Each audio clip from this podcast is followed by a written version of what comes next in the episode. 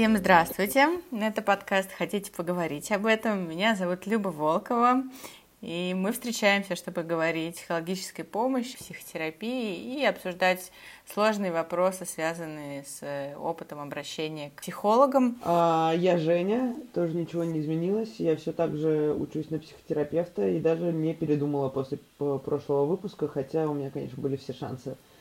Мы сегодня говорим про бесплатную помощь. И с нами сегодня Лена. А, Лена, расскажешь немножечко о себе, чем ты занимаешься? Я являюсь психологом, а, супервизором, э, тренером, и у меня большой опыт а, работы на телефоне доверия и сейчас я занимаюсь э, подготовкой консультантов э, к работе телефона доверия и супервизирую консультантов, которые работают на телефоне доверия. Наверное, стоит начать вообще с того, что рассказать немного о телефонах доверия, о том, как вообще эта служба была да, создана, о принципах. Я так понимаю, что вот у нас есть э, в российском сообществе есть такая книга, как «Настольная Библия», Э, консультантов телефона доверия. Это телефонное консультирование Маховикова. Сегодня э, пролистала немножко еще раз, вспоминая э, историю.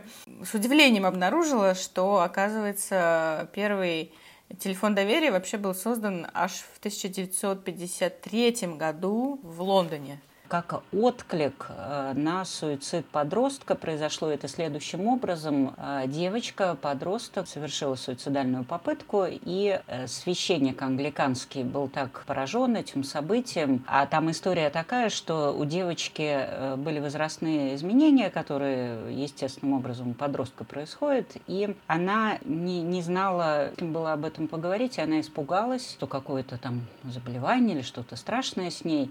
И от этого э, осознания того, что подросток ни, ни с кем не мог поговорить, не, не могла она с близкими это разделить по какой-то причине, и не было такого человека, которому она могла бы вот в такой вот доверительный разделить свои переживания, и не смогла их вынести, совершила суицидальную попытку, и вот э, священника это так потрясло, что он сделал следующее. Он дал свой телефон в газеты, с таким призывом, что вот э, все, кто хочет, кому плохо и кто хочет о чем-то поговорить и не находит такого собеседника, позвоните мне. Таким образом возник первый телефон доверия. Было очень много звонков. И тогда этот священник дал второе объявление в газету, призыв откликнуться всех тех людей, кто хочет отвечать на такие звонки, волонтерам, как вот мы сейчас называем таких людей, или... и тоже откликнулось множество людей.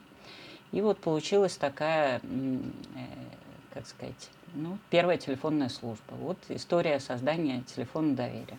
Угу. И, ну, и их очень много, достаточно стремительно начало появляться по всему миру, и ну, теперь, теперь телефон доверия есть везде практически, наверное.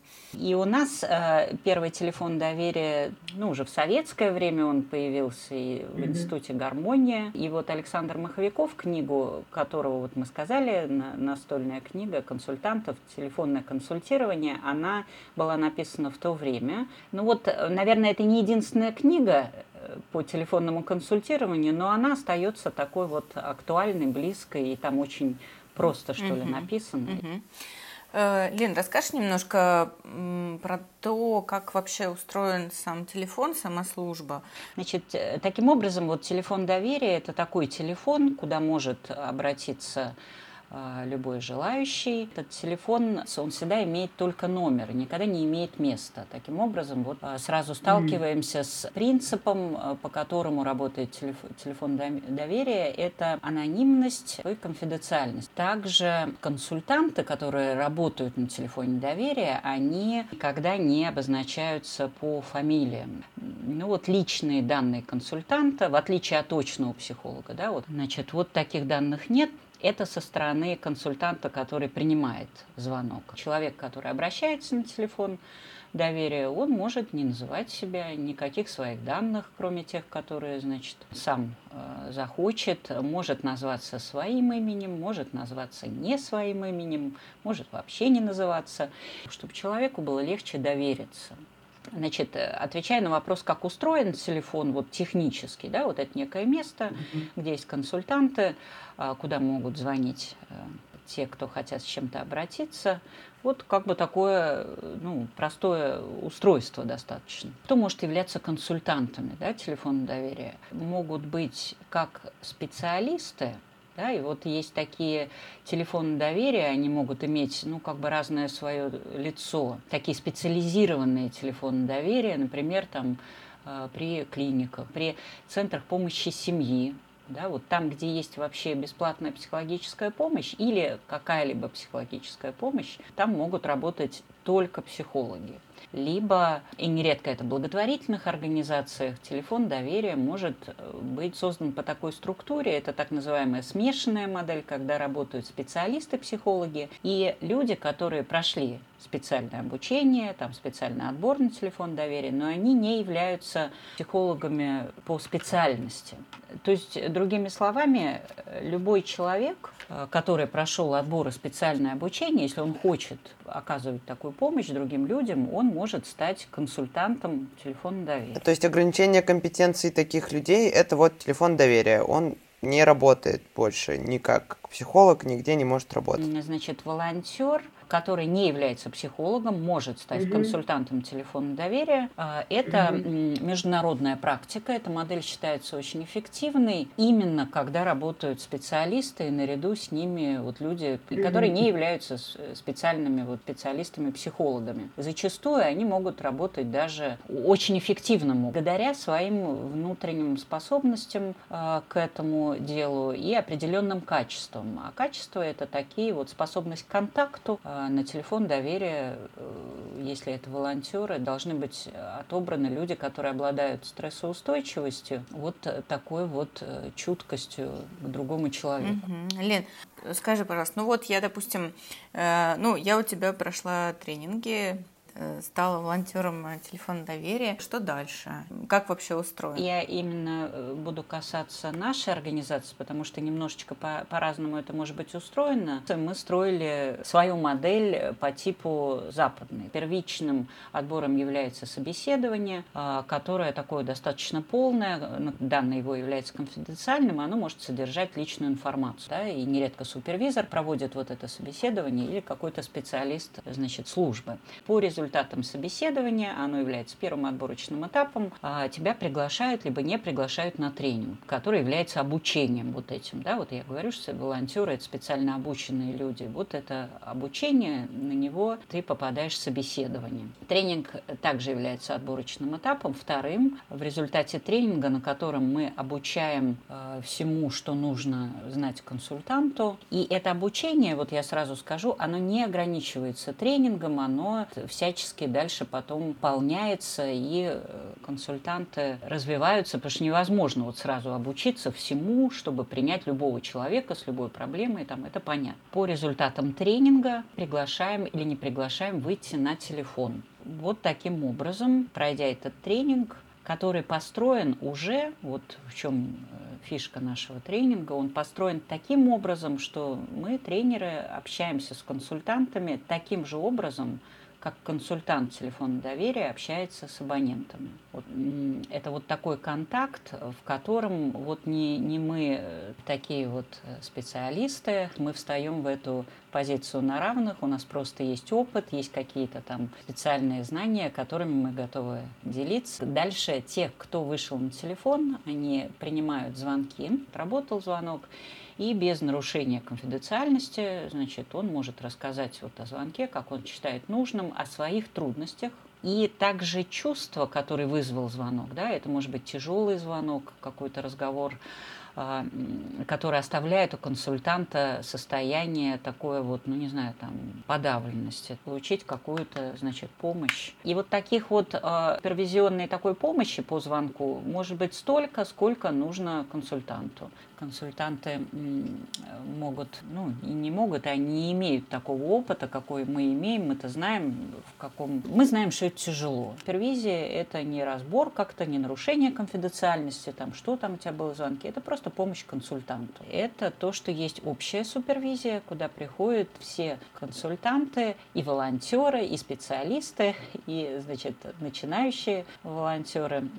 И э, там происходит вот тоже работа такая по сложно, сложностям консультантским. И вот э, это такая работа сообща специалистов и не специалистов, она очень плодотворна, потому что те консультанты, которые работают э, длительный срок, они из-за специфики такой работы, такой эффект, так называемое сгорание, выгорание профессиональное возникает достаточно быстро, и с этим связано то, что есть срок работы на телефоне доверия. У нас э, в нашей организации это 5 лет. И вот э, еще о том, э, что происходит с консультантами, как это сгорание действует. Вот, может быть, даже консультант опытный, да, вот там три года он работает, у него там уже он что-то достаточно уверенно может делать свое вот это вот дело помощи, но глаз несколько замыливается. И вот отношение к человеку не потому, что там мы изменились и там меньше хотим помогать, но вот незаметным mm-hmm. образом отношение меняется, да, вот оно а, такое, не такое, как в начале, скажем так. И вот ребята, которые приходят, э, волонтеры, начинают работать, они с собой приносят вот это состояние, его транслируют, которое очень важно видеть консультантам, которые работают э, год, два и три.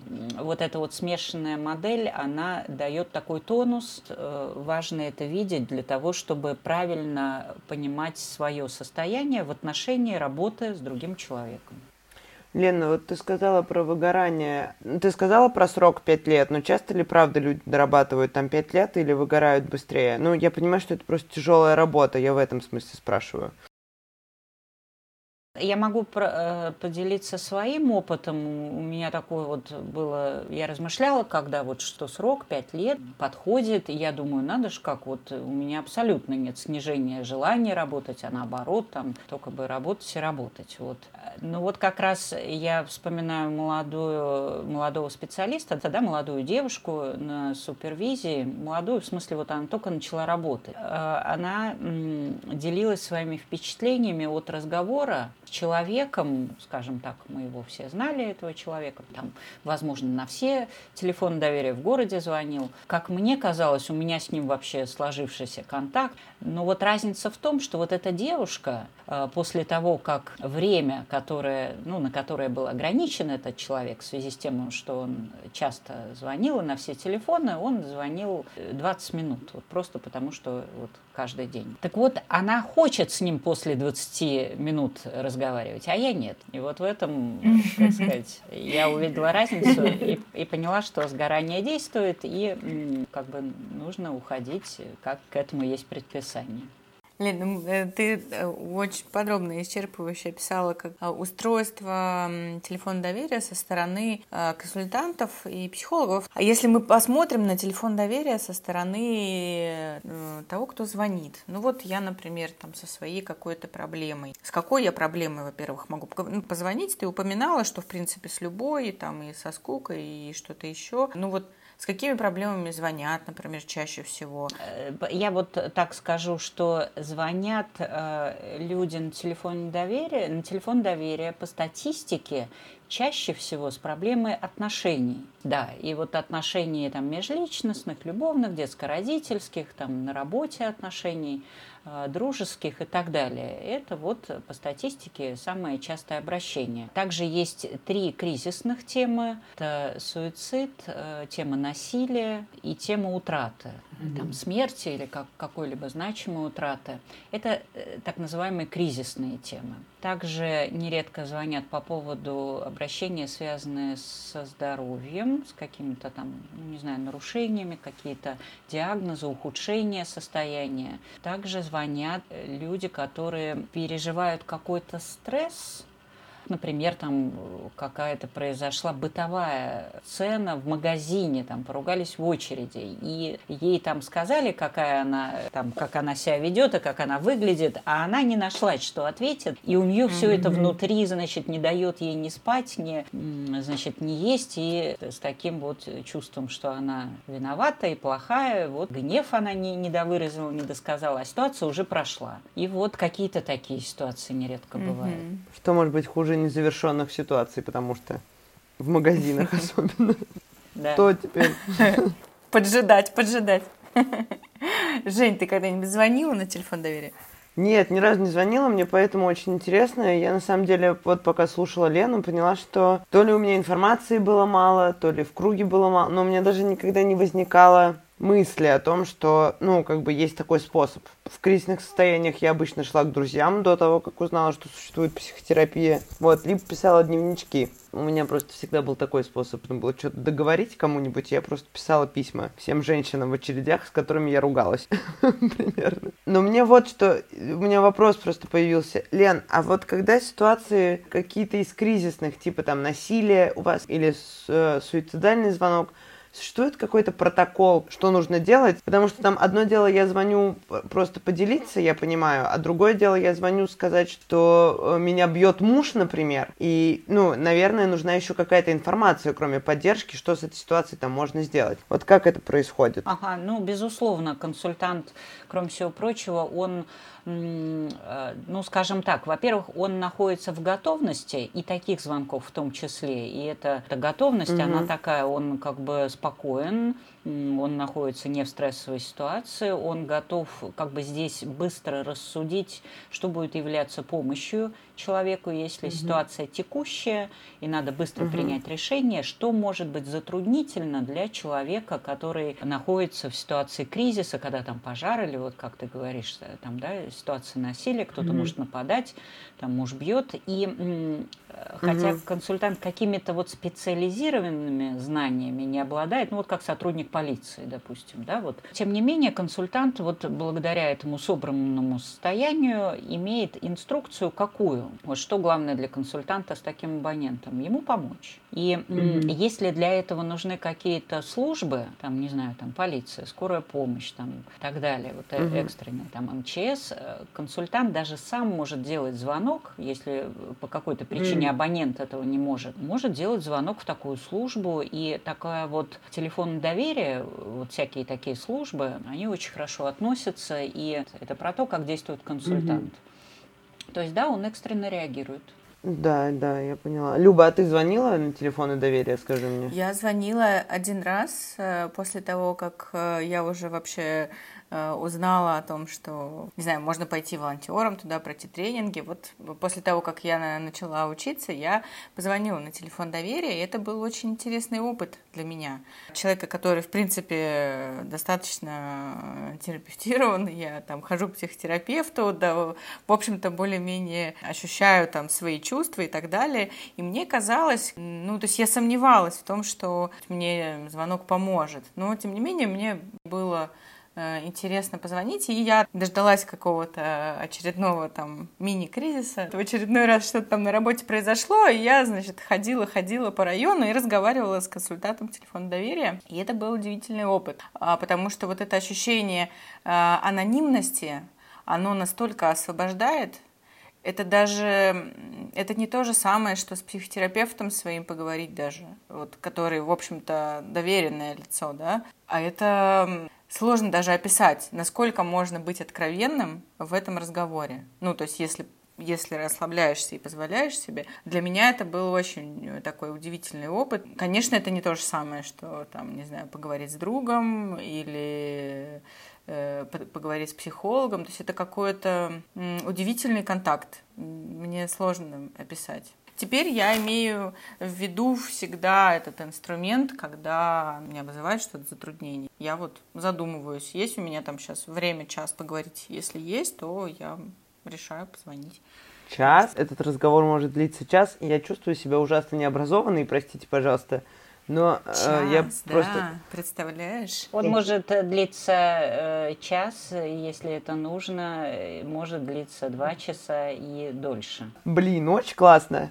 больше знаний о инструментах, о которых я ничего не знаю. Собственно, вот консультант работает очень просто. Ну, такая техника, которой овладеть, что ли, может, ну, каждый, по крайней мере, в жизни. Консультант телефон доверия концентрируется прежде всего на состоянии обратившегося и будет помогать обратившемуся человеку с его состоянием прежде всего, не только, конечно. И mm-hmm. консультант э, поможет э, тому, кто звонит, вот как бы раз, разрядить это состояние, провентилировать его вот так, как хочет это человек, вот раз, выслушает для этого рассказ, вот так, как говорящий хочет хочет это рассказать, столько раз там, сколько он хочет к этому обратиться, столько времени, сколько это ему нужно. А правильно ли я понимаю, что основная задача э, волонтера на телефоне доверия, когда он получает звонок, это снять напряжение существующее, прожить э, звонящему то, что с ним происходит прямо сейчас, ну, как бы дать возможность выговорить и этим еще снять напряжение,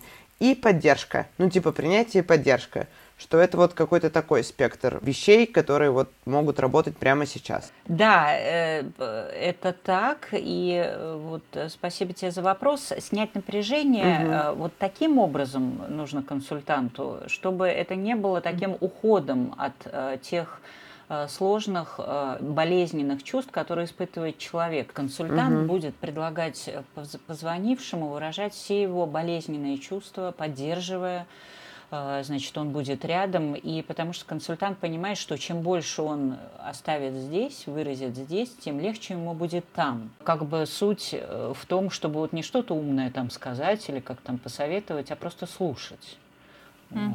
Лен, а ты можешь еще немножечко рассказать, какие вообще там бывают способы, кроме телефона доверия, помочь себе, там, снять напряжение или что-то такое, если нет, там, положим, денег на терапию. Бесплатные. Да, ну, то есть, какие еще бесплатные или очень дешевые способы ну, какой-то психологической помощи существуют, помимо телефонов доверия? Плохо у нас э, с бесплатной психологической помощью, э, к сожалению. Вот раньше были центры помощи семьи, которые принимали угу. на схожих, ну, в общем, на таких вот условиях, где человек мог обратиться без особой там оформления, что ли, а, и мог получить, вот просто обратиться к психологу и получить нужное количество консультаций, там каких-нибудь 10, да, какой-то, значит, период такой бесплатный, консультироваться у хорошего специалиста. Сейчас нужно оформить кучу бумаг, и это не всем может быть удобно. Мне кажется, это, конечно, ну, отталкивает от э, такой помощи. Но, тем не менее, есть центры, может быть, э, там э, государственные и не только государственные,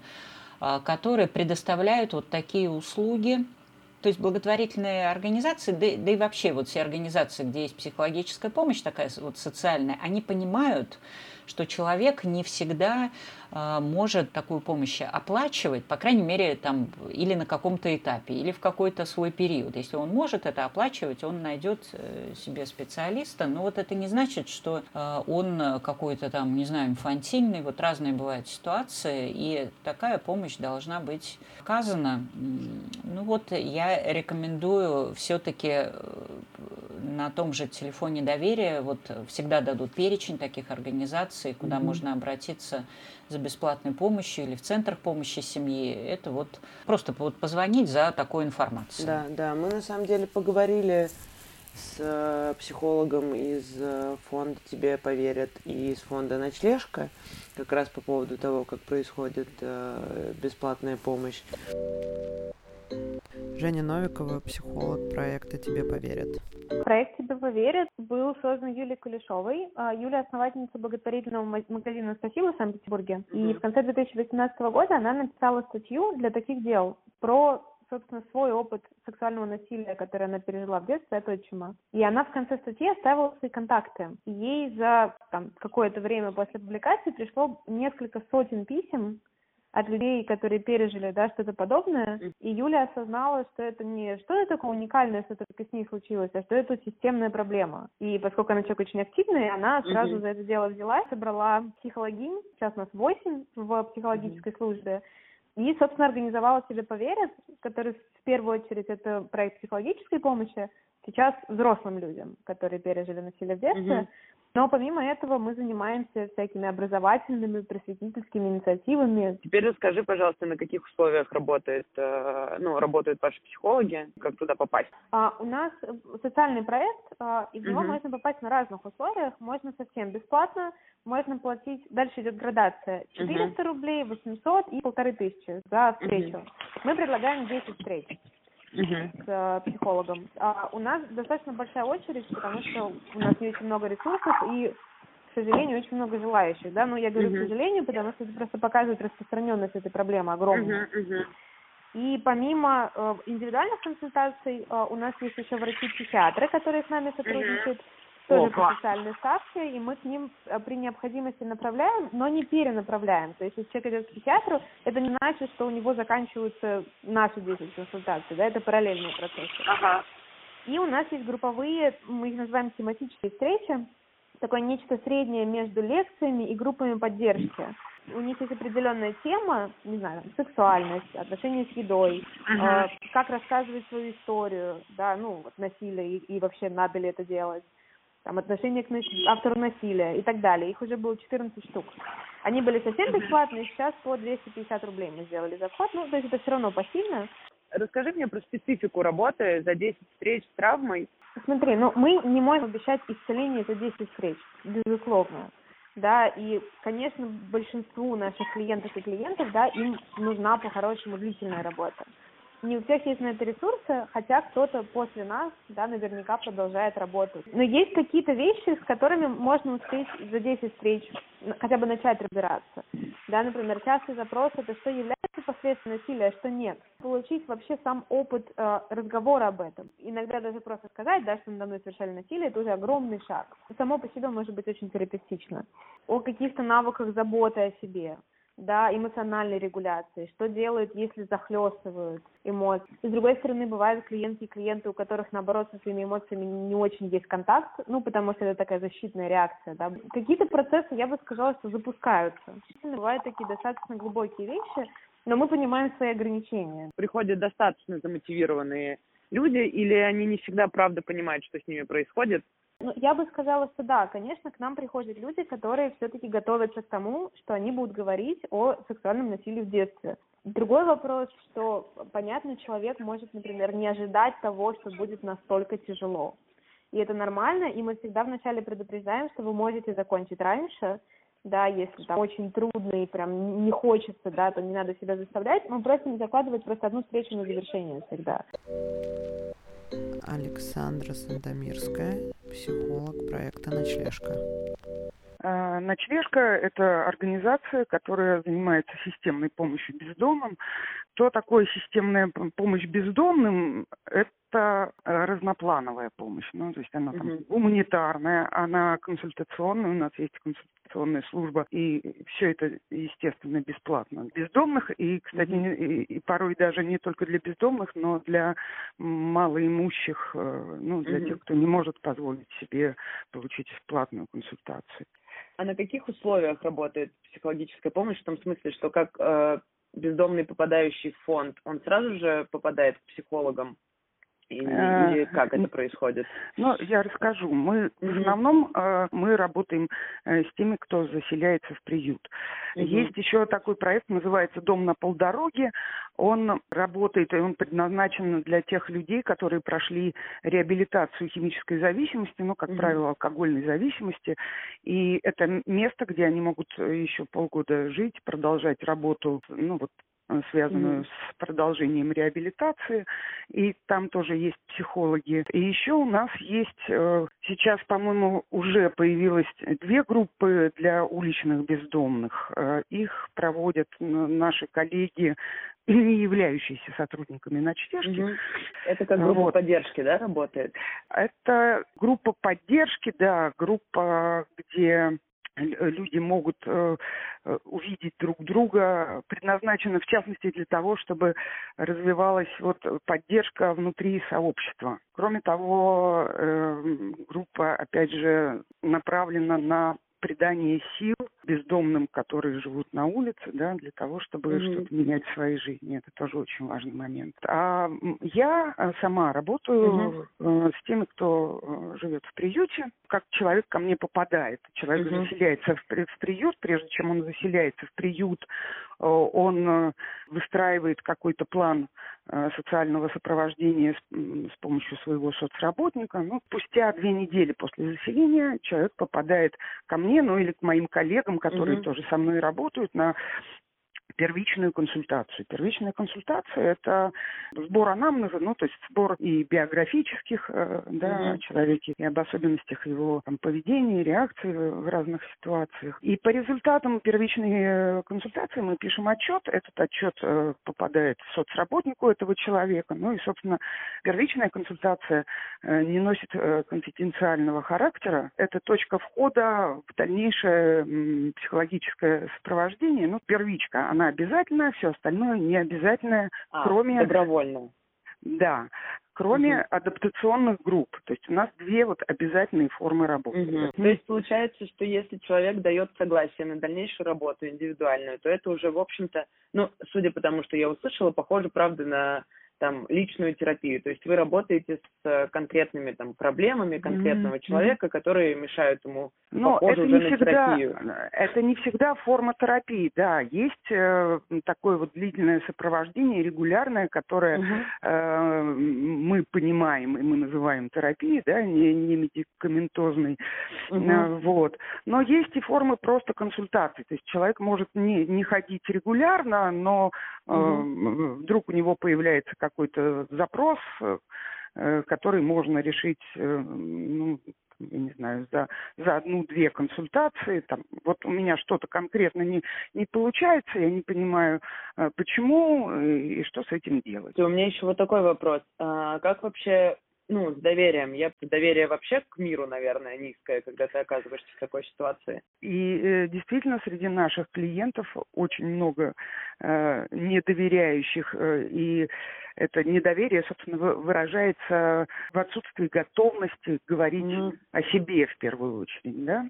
С mm. другой стороны, наблюдается сильно недоверяющие люди, очень закрытые, избегающие контакта угу. имеют очень сильную потребность в таком контакте. Тогда вот возникновению терапевтических отношений, ну или даже не терапевтических отношений, а вообще э, контакта с психологом, э, желание ходить к нему на консультации, э, положительное влияние оказывает присутствие человека вот на этих обязательных группах, хотя угу да, все клиенты, ну, даже если видно, что они получают удовольствие от, э, от группы, э, все равно вот эта обязаловка э, не оставляет их равнодушными, ну и очень часто это вот прямо они жалуются, что вот, опять, а зачем это нам нужно, э, вот но э, они больше видят э, своего психолога в, э, в общении, да,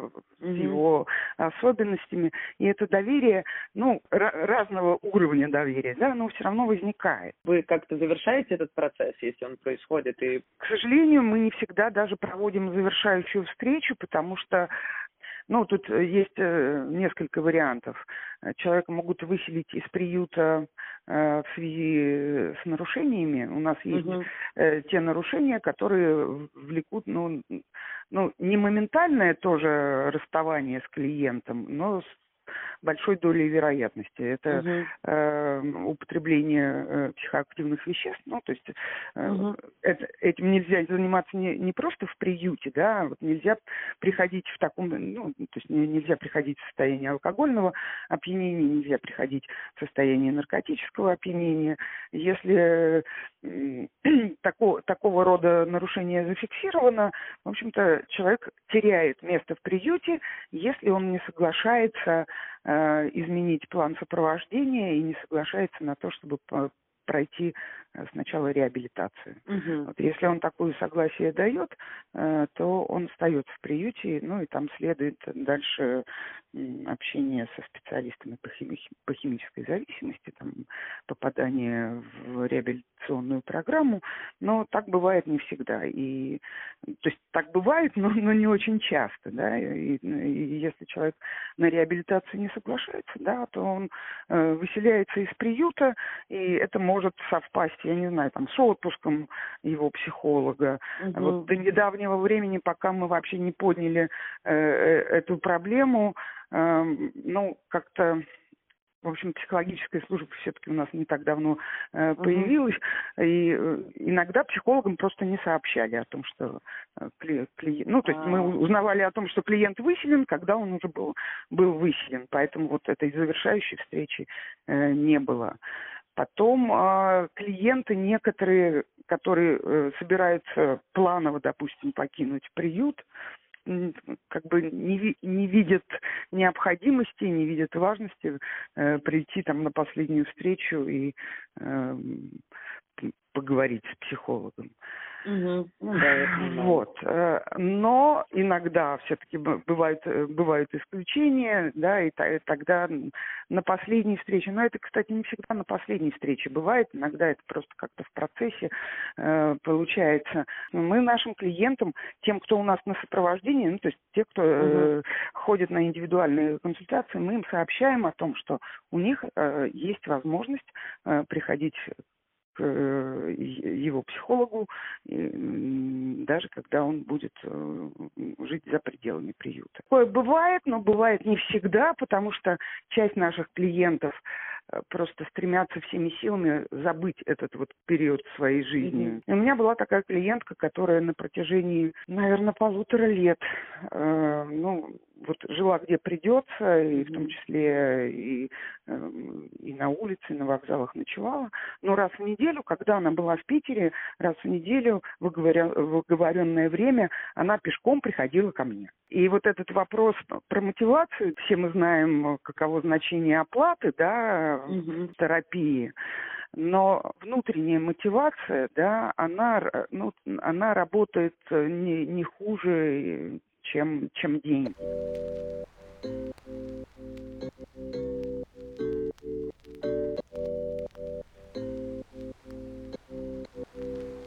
Спасибо, что послушали нас. Всем пока. Подписывайтесь на наш подкаст на iTunes и в тех сервисах, где вы слушаете э, подкасты на андроиде. Пожалуйста, оставляйте нам оценки, пишите комментарии, пишите свои комментарии нам в директ. Нам очень интересно, что вы думаете. И если есть желание рассказать нам свою личную историю про психотерапию, про то, как она вам помогла или не помогла, пишите тоже на почту или в директ. Все ссылки, пароли есть в описании подкаста. Спасибо за внимание.